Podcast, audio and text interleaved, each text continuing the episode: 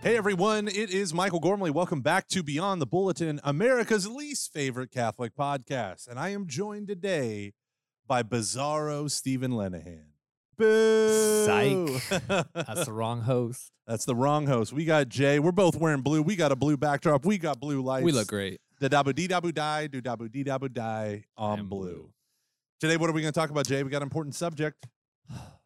I want to talk about hope, Gomer. You want to talk about hope? I I think in in these current Oh. times, hope would be a great topic to talk about. Man, I had planned all this stuff to talk about uh, mental prayer. Mental prayer. Mental prayer. We were just going to talk about contemplation this whole time, infused contemplation, and now you threw a zinger. I mean, me. I could very easily just do one of these numbers and just sit over here. so no, today we want to talk about the theological virtue of hope because I find that so many people today, um, overwhelmingly, I just heard a, a terrifying statistic. Uh, so many people today are without hope. Uh, the number of five to eleven year olds that have attempted suicide has skyrocketed in the past like five years. Children living with anxiety and taking the ultimate, uh, or at least attempting or speaking about it, uh, has skyrocketed. Um, the idea of hope uh, has been used for political campaign ads. It's used, uh, it's slung around by people when they mean wish or they talk about the lottery. What the heck does the word hope mean? Why is despair so prevalent? Why is presumption so big? There's so much that is bound up with the concept of hope and so many misunderstandings. So, uh, Jay said, Hey, I want to be your fake Steven today. And I said, I'd rather you be my real Jay. I'm definitely not going to be in my in my expectations of this. And expectation is a great thing. That's Oh, oh a, oh, a pre- get prelude, a little later. foreshadowing. I don't expect to potentially contribute a lot to the hope dialogue, but my hope is to kind of give you some softballs and uh, just kind of maybe put out some kind of hypothetical questions, like thinking like uh, you as a viewer, like what would you ask Gomer? What would you ask Mike?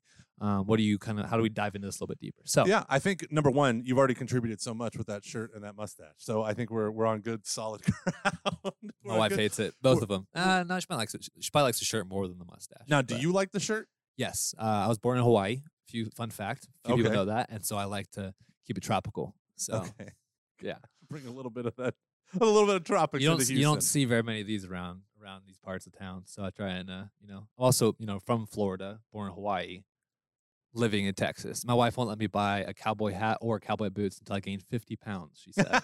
no, she says, that's, that's her exact. That's her exact. Better start drinking. Yeah, I do push-ups every night. Just like I want a cowboy hat. I want a cowboy hat. So Push-ups isn't going to do it. It's called whole milk. Whole milk. You know, I had a core member when I was a life team youth minister here named Ray, and Ray always wore Hawaiian shirts. And one day I walked up to Ray and I said, "Ray, why do you always wear Hawaiian shirts?" And he looked at me and was like, "Why wouldn't I?" I was like, "Okay." valid, valid point. Ray right? nailed it. Ray nailed it. So let's dive into hope. I'm gonna- I'm Uh, I, I, I hope we can do this. Um, I wish we could get through the whole material in 30 minutes. What do you think? Can we do it? Uh, I mean, since it's just you spitting the facts, I mean, I already put the camera just on you, so it's 45 minutes. 45 minutes later. All right, so I want to talk about hope, and I want everyone to understand that there are two different types of hope that we're going to talk about. One does not cancel the other out. In fact, the one fulfills and elevates the other. So when we say I hope, for most of us, what we really actually mean is not I hope. We mean I wish or I expect. Mhm. Um, so I, I start off with uh, talking about what hope is not. First, hope is not one of those two counterfeits.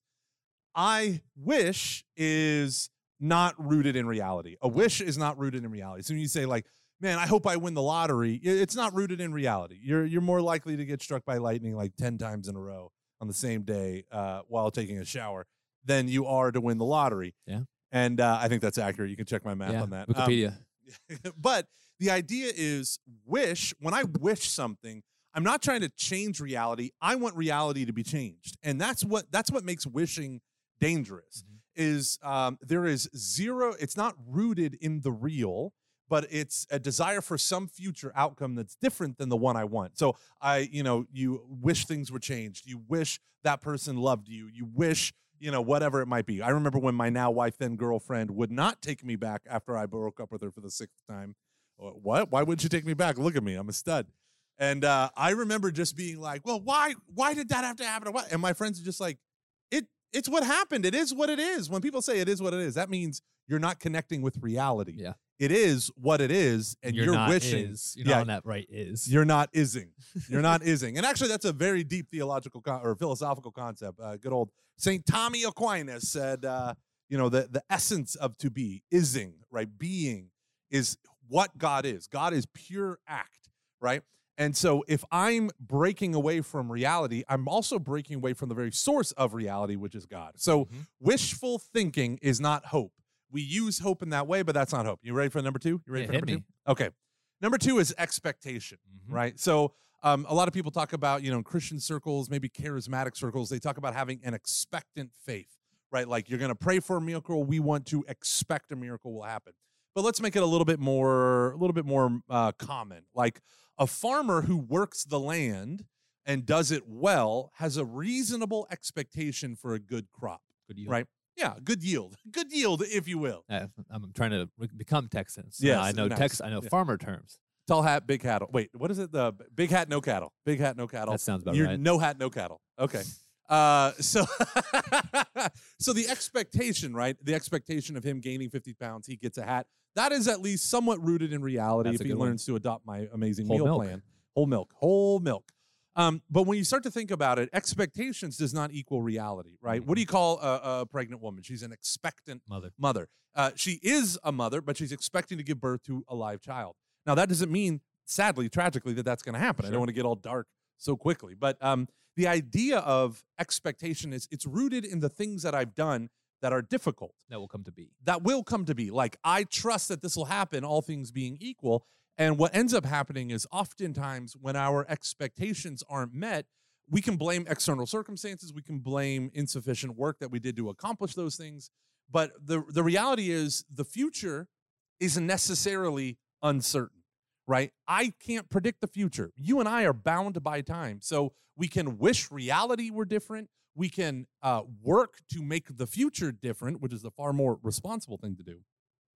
But then there comes the whole next dimension, the whole next level of uh, of hope, which we would say is is what is hope properly called Christian hope, and that is I don't believe this future outcome is going to happen because of what I've done and can legit expect it.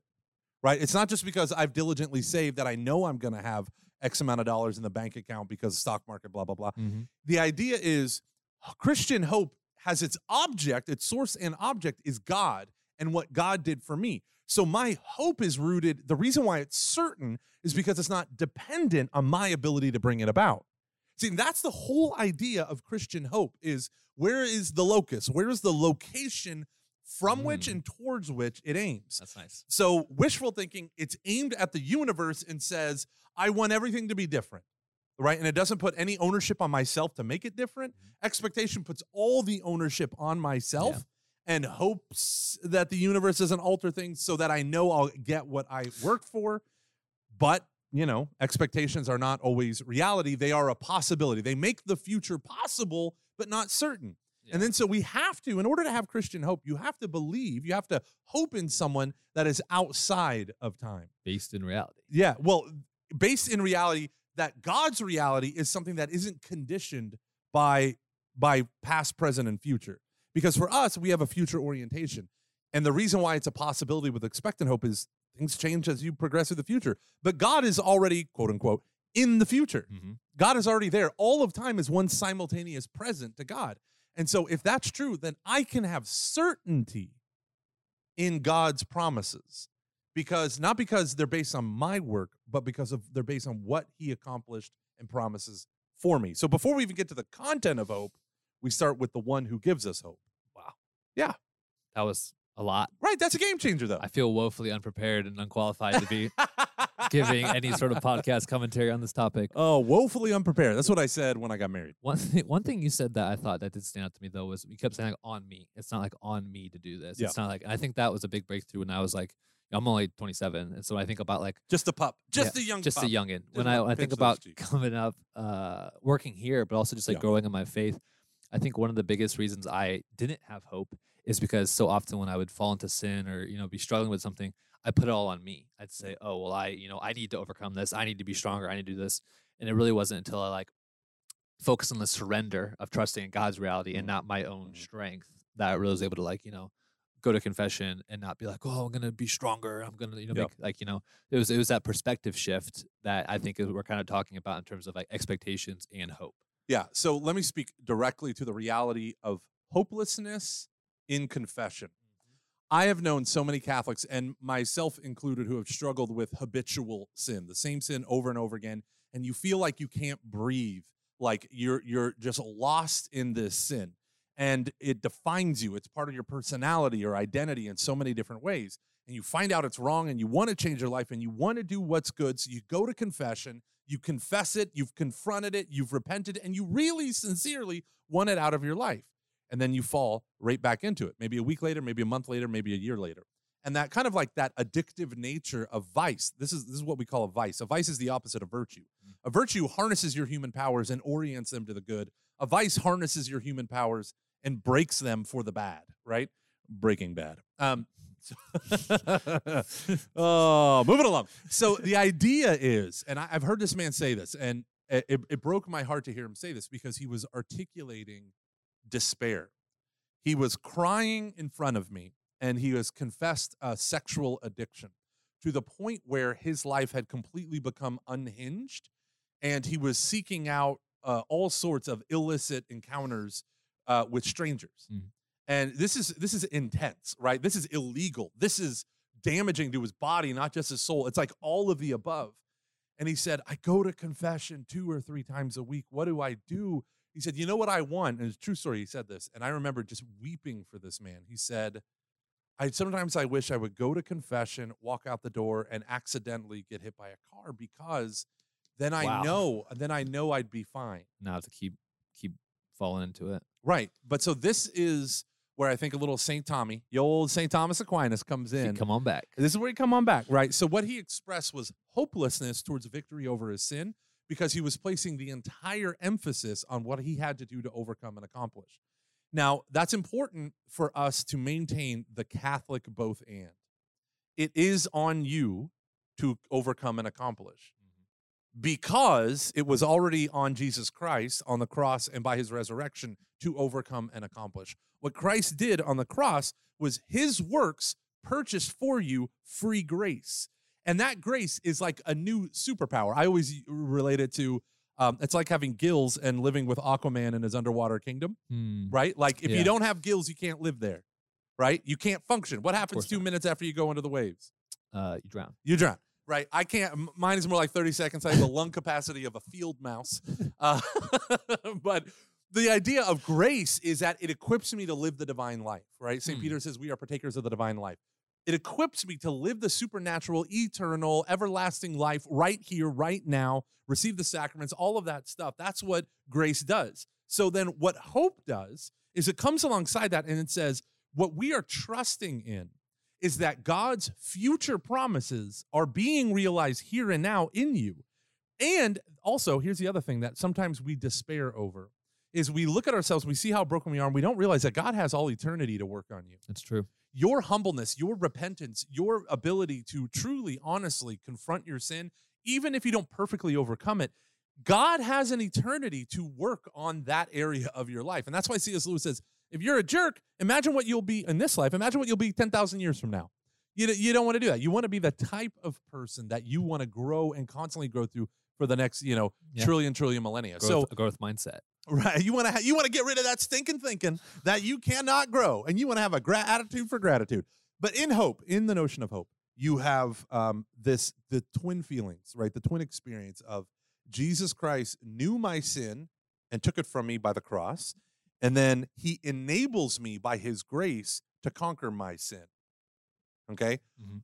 The, the- I think a lot of times the problem is we aren't living from a place of hope. We're living on a very human level that that keeps reverting back to it's all me, it's all me, it's all me, and it's all me, and that's it. Sure. And we don't know what it means to live from a place of hope. St. Paul says uh, in Romans chapter 5, hope does not disappoint, but it's only after he talks about proven character and perseverance and all of that stuff that comes before having a truly developed, authentic that Christian hope. was that Romans twelve twelve? That's the rejoice in hope.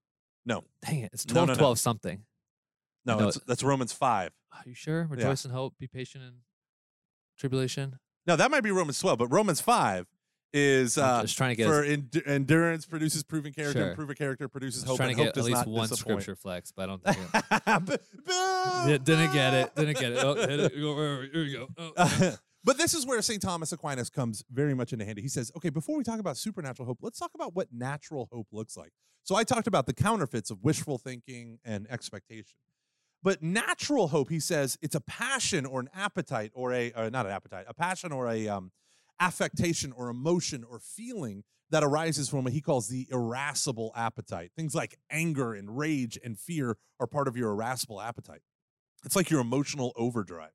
And the idea of this being so powerful, and I, I was just reading this the other day preparing for the uh, Steubenville Live Youth I, Conference. I heard about It's that. all about hope. And Romans 5 5, hope does not disappoint, is the uh, is is the theme verse. And as I'm preparing for that, I'm reading through St. Thomas in the Summa Theologiae, and he says, What is natural hope? Just natural level. It is hoping for something in the for a good in the future that is only attained through great difficulty. Say that again, but half as fast. A good in the future that is only attained through great difficulty. Great difficulty. So we would look at that as like expectation, right? I mm-hmm. there's a lot of hard work. So you can have an Olympian who hopes for the gold medal and they pour a lot of hard work into that. Now they know there's a lot of things opposing them, but they have this natural hope and confidence in their own ability to accomplish and get to that goal, to attain the goal. And he said the the thing that gets sneaky, right, is well, number one, it has to be something that's difficult to accomplish. Because Thomas Aquinas would say, if you could already uh as you scroll through the internet, uh, I'm, I, I was right about the Romans twelve twelve. It was uh, yeah, it's the rejoice be one, right? joyful in hope, Yeah. patient affliction, faithful in prayer. I was looking up a follow up verse to whatever you're talking about. Look at that beautiful just, man. Just thought of it. Look at that I beautiful gotta man. redeem myself for messing up the Romans. so, so keep going. You're right. You're right on track. So he says you can't hope for something that's easy to do. Like, oh man, I hope I could walk over there and uh, take a piece of paper. Like that. You don't hope for trifles. He Mhm. says you hope for things that are difficult to. That's where hope kicks in. That's that irascible. Like I have to really work for this. And the human level, that's all over the place. Yeah. But then take that and talk about eternal salvation, and you're like, uh, well, how do I earn God's own inner life for myself? You can't. There's not. There's not a certain number of rosaries that's gonna check that box. You know. I prayed a thousand rosaries. Oh, it was a thousand and five. Sorry, Yeah, enjoy you didn't quite earn it. enjoy hell. Um, so the idea is, how do I get it? And St. Thomas introduces this thing. He says, well, you can hope for something that's difficult to attain in yourself or with someone else.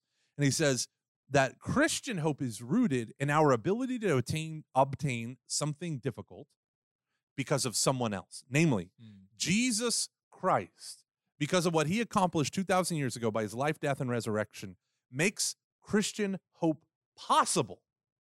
He says, This thing that I bought for you, right? I have a I have a place prepared for you in my father's house.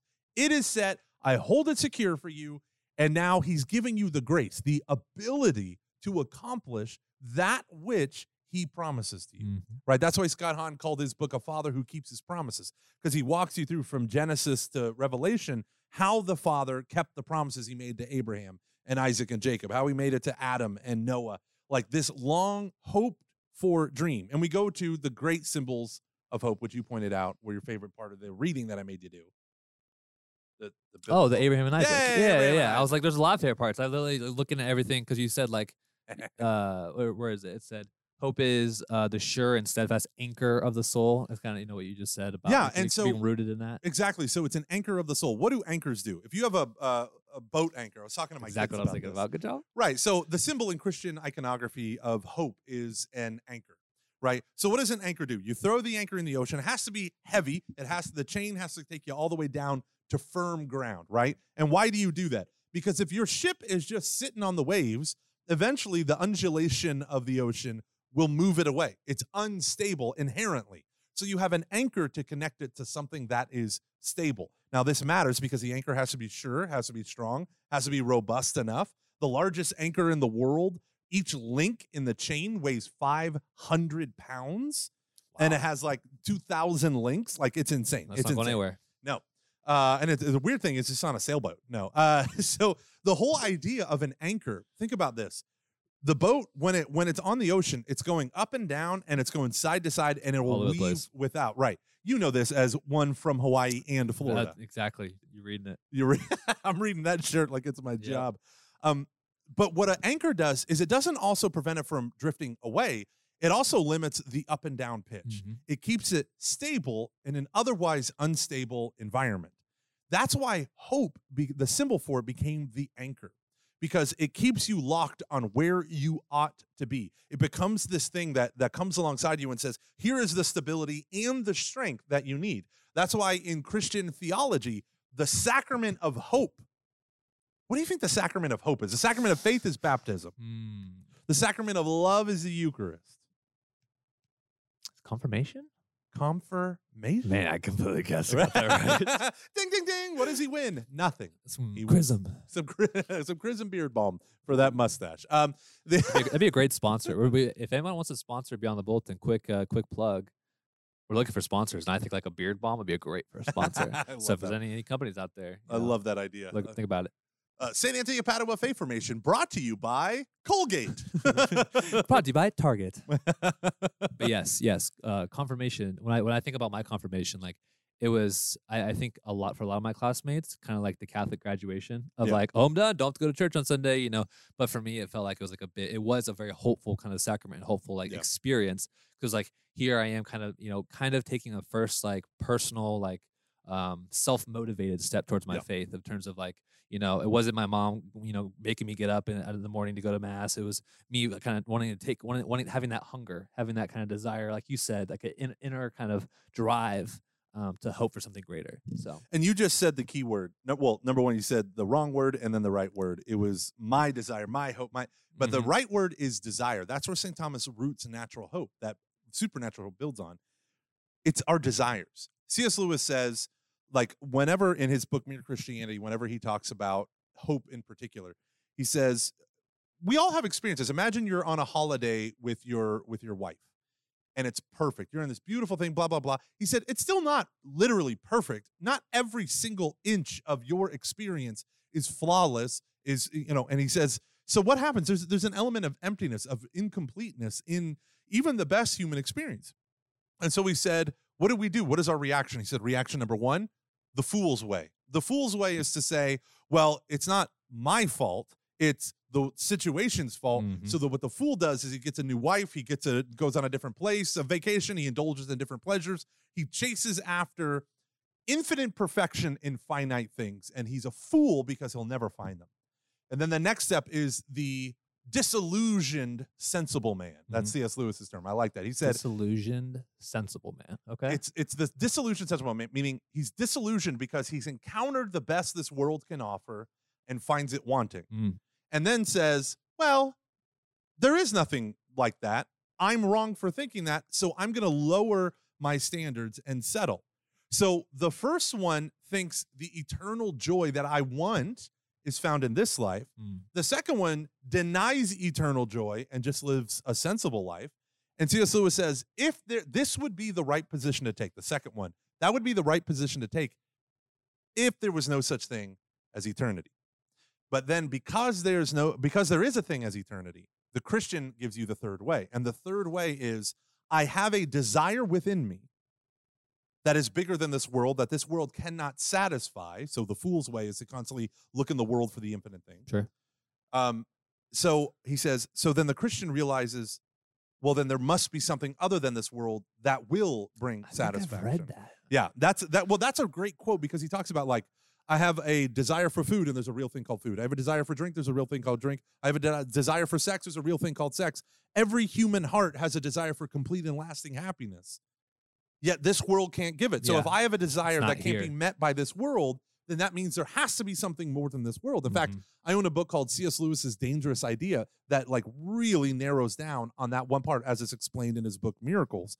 And it's a fascinating book. I would encourage you all to read everything that is, C.S. Lewis is that the book of the week No, no, no. I got Oh, another you one. got another one I got this one right here. That's the book of the week. gotcha See, I came prepared. I, I'm, I, I just didn't know. I'm, I'm excited Ah, to start a, a, rolling week book of the week, so I didn't know if that was your plug or if you got another one coming up. Yeah. So here's the other side. Let's talk about the shadow side. So we got the counterfeits, which is the just one calorie, not hope enough. You got the wish and the expectation. Mm-hmm. Uh, you have the reaction of, when you look at it from the perspective of my desires. Mhm. You have the fool's way and the disillusioned sensible man's way. Yes. And those are also canceled out by Christian hope. But then you have this next thing which is the classic Aristotelian and Thomistic way of viewing virtue. Ooh, those are both big words. I know. Aristotle, right, the great philosopher Aristotle, talked about virtue as the via media, the way in the middle. So, like bravery. Bravery, its opposite is what? What would you say is the opposite of being brave? Being uh Scaredy cat. coward, scaredy Fear. cat. You can use, you Yeah. use right. Being a scaredy cat, letting the present fear uh, cause you to do inaction. Yeah. Bravery is not that you're fearless. Hmm. That is uh, so when Aristotle talks about the two, right? He says one's the opposite, I'm gonna write but that the other one is like the excess, right? So what if you have an excess amount of bravery? Well, then you're foolhardy, right? Mm. That's a that's the That's a common good phrase point, for it. yeah. You're foolhardy or you're fearless. You shouldn't be fearless. If there is a bear on the road and it's hungry and and you just got like a Hawaiian shirt on and some And nice holding two slacks, steaks. and yeah, Might be right to be fearful there. you are right saying? to be fearful. Someone Yes. once explained the difference between fear and anxiety is fear is, ah, there's a bear on the path. Let's get out of here. And anxiety is, I'm not going to go down that path because there might be a bear on the path and w- let's just go home and sit. Um, let's watch Netflix. So the idea is that um, when we start to talk about hope, what is the via media of hope? Well, it's opposite, it's contrary, right?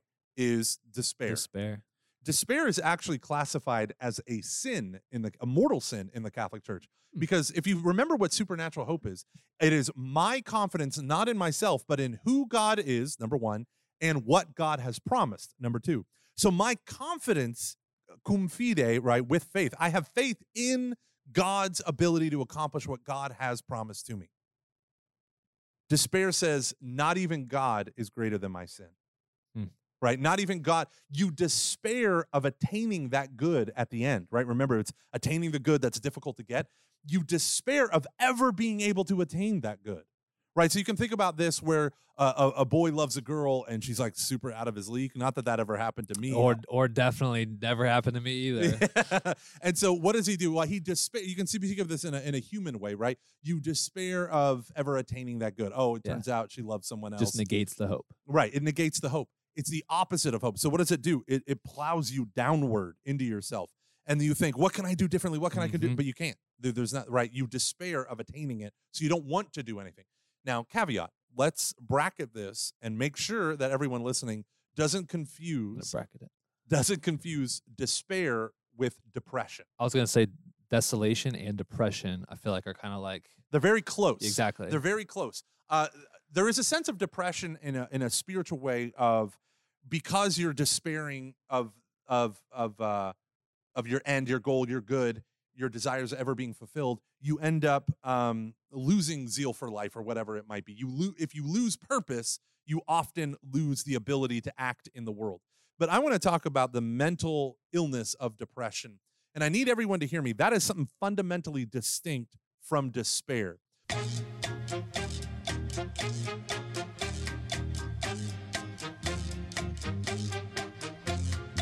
But I want to talk about the mental illness of depression. And I need everyone to hear me. That is something fundamentally distinct from despair. We are talking about despair is a rejection of God's ability to accomplish. Depression is an inability, you know, a, a, a chemical imbalance within your brain that prevents certain things, you know, mm. serotonin uptick inhibitors, Big and difference. all of these things from actually being able to accomplish the normal functioning of the human brain so that it causes a negative and depressive outlook on everything, right? So I want to draw a distinction there. There is some forms of depression that are temporary and passing, other forms of depression that are clinical and chronic. These things need to be bracketed off in our understanding of despair. It's not that there is no overlap whatsoever, but the church would like us, uh, ever since Vatican II, the church said the formation of priests needs to involve the social sciences like psychology and sociology, Mhm. especially in in understanding the confessional because I don't ever want people thinking because I'm depressed biologically that means I've despaired of all hope in God. Wow. This is where we enter into that Abrahamic faith of this is where the the book of Hebrews describes the faith of Abraham as one who hoped against hope. Wh- Which is an incredible phrase. That's fire. I- they would say. that's fire. That's fire, brother. Some would say it's lit. That might that's lit on fire. you millennial. Well, you're not a millennial, are you? I mean, I was born in '93, so I think technically, uh, I. I think you are. I think Yeah. you are. Thank God you're not Gen Z. I don't know what I would do. I don't know what I would do. I don't think I'd be hired here if that's if I was judging. I'm eight. You're hired. You must get the social medias. Yes, you know how to use Twitter. But Yeah. yes, Abraham. I was gonna. I was gonna ask you, like, what can we take away? Like, what can we learn from Abraham's faith in the story of Abraham and Isaac? Yeah, so the Catechism of the Catholic Church says essentially that Abraham hoped against hope that Isaac, not that he wouldn't die, because he's Mhm. like, well, God told me that this is the deal, so I'm going to go do this. But God also told me that through my offspring, my son whom I love, is going to come the blessing to the world. So how do I reconcile this? And the book of Hebrews gives us a powerful insight is that he believed in a resurrection. He believed that even if he had to kill his son for some bizarro reason to Yahweh, that Yahweh would do something tremendous. He hoped against hope, that the despair had crept in to his natural hope, but then supernatural hope kicked in. And the catechism says Abraham is not only our father of faith, but also of our hope. He begins it and models it, of which Christ perfects, because it's not just what Abraham did on that mountain with his son, his only son, whom he loves, where he lays the wood of the sacrifice on his mountain, takes him up Mount Moriah and sacrifices mm-hmm. him.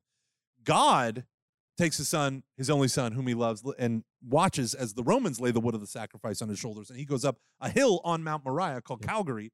Calvary, not a city in Calgary? Calgary.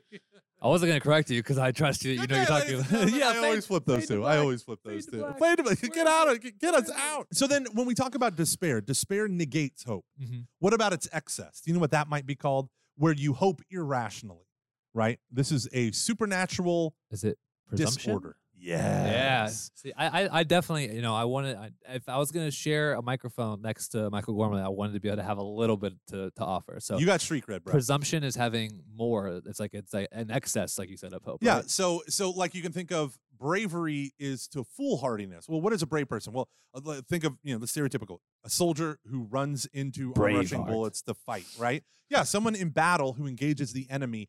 A coward is someone who turns and runs, not because the fear isn't real, but because he let the fear overcome his duty. The brave person has the same fear, but also has the moral choose- resolution Yeah. and and the choice to stay. That's when it becomes a virtue when you're overwhelmingly confronted with this and even your desires are I'm going to stay and fight.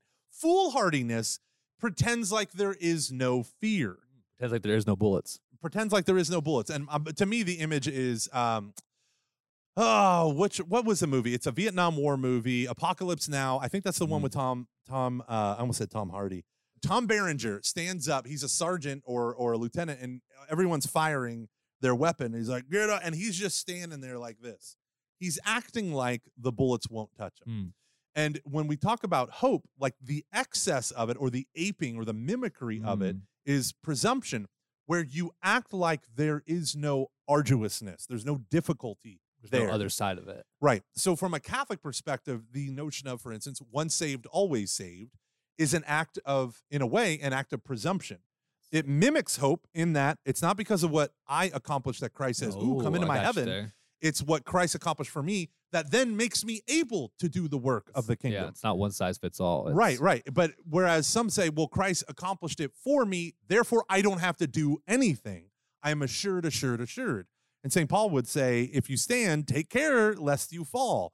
And, Mm. uh, you know, I, I, I pound my body and subdue it so that I might, after having led so others to win the race, uh, I might not lose. And so this notion at its core is hope needs perseverance so that it doesn't fall into presumption. Mm. Presumption perseverance. yeah, presumption. That's why perseverance leads to endurance, leads to proving character, leads to hope, and hope does not disappoint. So when we look at this, let me let me put it in real world terms.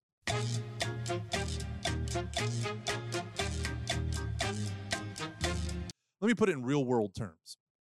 You and I can be afraid of a great many things right now. We can be afraid of never meet, never meeting again in a Bible study here at our church. We can be afraid of um, contracting COVID 19 and enduring a, a profound amount of suffering, or watching a loved one go through it, or having to bury a loved one because of it. The, the riots, the violence, um, all of this stuff that surrounds us, our own sinfulness, the coping mechanisms that we grabbed onto to deal with the quarantine, all of these things can make our lives feel incredibly hopeless. And in a natural way, they are, or they can be. But this is the hoping against hope. This is the trustful surrender that every son or daughter has to have of their father whom they love. If you really believe God is the God of love, that God is a father, then you believe, you have to believe. Like Jesus says, you who are evil know how to give good gifts to your kids. How much more does the Father in heaven Mm. know how to give the Holy Spirit to those who ask? So you sit there and you say, all right, if God the Father is a better father than me, he knows that he can't just fix all my problems for me because when I do that for my earthly children, they learn nothing, they experience nothing, they grow nowhere, Mhm. and it destroys their freedom. That in my struggle against suffering, which is a mystery, right? We don't know why God allows it in, in, in you know completely. The reality is, hope says this to every one of us: Can I trust in my Father's goodness? Can I trust myself to what Jesus did for me 2,000 years ago? And can I entrust myself to the power of the Holy Spirit right now in my life? Because I've been that guy struggling with habitual sin who looked at his life and finding little evidence of God was close to despair. But the Christian, C.S. Lewis says, is one who looks around the world and finding no evidence of God continues to still believe. That's the most dangerous Christian.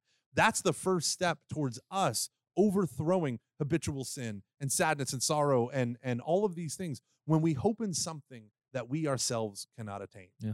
And my last practical version of hope, you ready for this? Yeah, I mean, Total practical I'm, I'm- application. I'm taking notes here for myself. I'm, I don't, I don't even know, yeah, son. I'm just learning. The most practical application of hope is saying yes to life. Mm. We are, as Catholics, we always have this reputation of being rabbits, right? Mm, anti-contraception, uh, pro-gen. It's not just about avoiding pregnancies; it's about being generous with your fertility. Mm. And for different couples, it looks differently, right? I'm not gonna I'm not gonna gainsay or judge anyone, right? There's already enough of that going around. But the idea of being pro-life means there is at its core, and I got this from Dr. Peter Kreeft. At its core, being pro-life, choosing life, is saying that you believe the world in the future will be better with you in it. Mm. It is a fundamental affirmation of a human person. Whereas attacking life, being anti life, being anti um, or being pro abortion or pro euthanasia is saying this world is better without, Without you. you. The culture of death says just we're just going to allow death to be one more option among many. The culture of life says we will never allow the direct and intentional killing of a human person to be an option. We will suffer so that the suffering may be relieved, Mm. right? We will take on voluntarily the pains of others, the poverty of others, so that their poverty might be relieved, their pain might be relieved. Padre Pio started a hospital called the Home for the Relief of Suffering, and it's one of the biggest hospitals in the world. It's huge. It's huge. Um, right there in Petrocino, and I, I, I it, it was beautiful, and I kind of tried to make a pilgrimage to it, but I couldn't go in because of my bus. I didn't plan my bus schedule right, so I went to the front doors and I was like, uh, "Okay," and I just touched it and ran, ran to catch the bus. When was this? When I was in Austria with Francisco, ah, Yeah. classic. classic Franciscan Yeah, story. my wife went to Austria, so I won't- I'll ask her if she ever went to the hospital. Nice. Yeah, the the experience of hope, the experience of life, and the experience of confirmation. Confirmation is a sacrament of hope because it's it's not you graduating, it's not an end. It's you being initiated. Confirmation is more closely akin to what happened to my nephew uh, a month or so ago. He was drafted into the army, or drafted. He entered into the army. He went through boot, boot camp, and then he was assigned his his place to go. Right. So that is what confirmation is. You're commissioning to go out and Got it. fight. So you receive instruction and training so that. Something can be accomplished in the world. You're equipped. That's what confirmation, sacrament of hope. It's a sacrament of my whole life. Mm. I have to live it with firmness, right? Confirmation with firmness, with strength. And that's the power of Christian hope. It brings strength directly to the the the areas of greatest despair. So, final note to anyone out there who is on the struggle bus with their emotions, with their family, with their selves, uh, I want you to know that despair, like I said today, despair is not an option for you. What Christ wants for you is to let his hope settle in your heart. You don't have to conjure it, you don't have to invent it, you don't have to make it up for yourself. All you have to do is take your hope, your desire for a good thing in the future, and place it in the hands of Christ. That is the daring initiative of a Christian. And so, in conclusion, I got a book of the week. I think this camera's gonna work. Book of the week. Here we go. Bam. Book of the week. Book of the week. Here we go. Look at that. I just tilted that, away look from at the that tilt. Look at that. What's it called, Gomer? This book is actually a compendium of three books uh, Faith, Hope, and Love, Ignatius Press by Josef Pieper. Josef Pieper was a brilliant Thomistic philosopher, and he writes in the language that ordinary lay people who have to be college level of education can understand. It's not easy reading, but he writes very short books. So this is three books in one, and it's called Faith, Hope, and Love. I highly, highly, highly recommend you getting the book and diving into it, especially hope, because I think we all need a lot of hope today. Definitely. Is that Yeah. available on Kindle? You always, you always say if it's available on Kindle or online. Do you think it is? You know what? I don't think it oh, is. Oh, wow. I think they do a Ignatius Press does a terrible job with their older books importing them into Kindle. Yeah. So wow. So look it up. Still look it Can up. you spell the name of the author? yeah, Joseph J O S E F and then Okay. Pieper P I Piper Piper. P I E P E R. Great. Joseph Piper Pieper. Excuse me. Great. Yeah, he taught at uh he taught in uh oh, what's what's this the Catholic school Gonzaga. Gonzaga. Yeah. That's Him and Lonergan and some other guy. You've name dropped so many people this episode. You've name Really? dropped. I'm gonna do what you do. You name dropped Peter Kreeft. You name dropped. uh Oh, I'm, drawing a blank. Right C.S. Lewis. C.S. Lewis. The uh, the other guy from Jesus Christ. Yeah, you did him. Saint uh, Paul. The, no, the uh, gosh, I'm I'm legit drawing a blank. And I got one more quote for you. Yeah. G.K. Chesterton, great convert to Catholicism. He was sitting down in the pew reading his Penny Catechism, which is a catechism for children in England, right before he became Catholic. And he's reading it and he says, I love the Catholic faith. And someone said, Why? And he said, Because in these simple words, I see the trials of my generation. And he, it said, um, The sins that oppose hope are despair and presumption. And he says, What two things could categorize my the world today Mm. than a world that is overwhelmed with despair Yeah. or overconfident with presumption. Yeah. And he just said, and the way through the middle of it is hope, Christian hope, a hope that comes from what Christ did for you and is really applied to your life so that the promises of God might be fulfilled. Simple, beautiful, elegant. Amen. Hallelujah. Amen. All right. Thank you all for listening very much. This has been Beyond the Bulletin with Mike Gomer Gormley. And I'm joined, as always, you're always there lurking in the background. I'm always at Our a table Phantom of the right Opera. there. always hiding at mass doing the live streams. But it's fun. Thanks for having me. Thanks Yeah. for letting me uh, join and just be blown away by your wisdom and knowledge and uh, name drops. Yeah. it was Scott Hahn. That's the name I kept Scott Hahn. Scott father who keeps his promises. father. uh, and I got to keep my promises to my family by being home at 4:30 so I can bet. take my puppy to my parents' Hey, house. well, we never even mentioned Steven is on vacation. Oh, that's yeah. why that's that is why I'm on the show. Yeah. and not Steven. So Stay yeah. safe. Yeah. problems. Bam! Oh man, gotta take a puppy. Take a puppy to my parents' house. Not excited about that. Puppy's not going on vacation.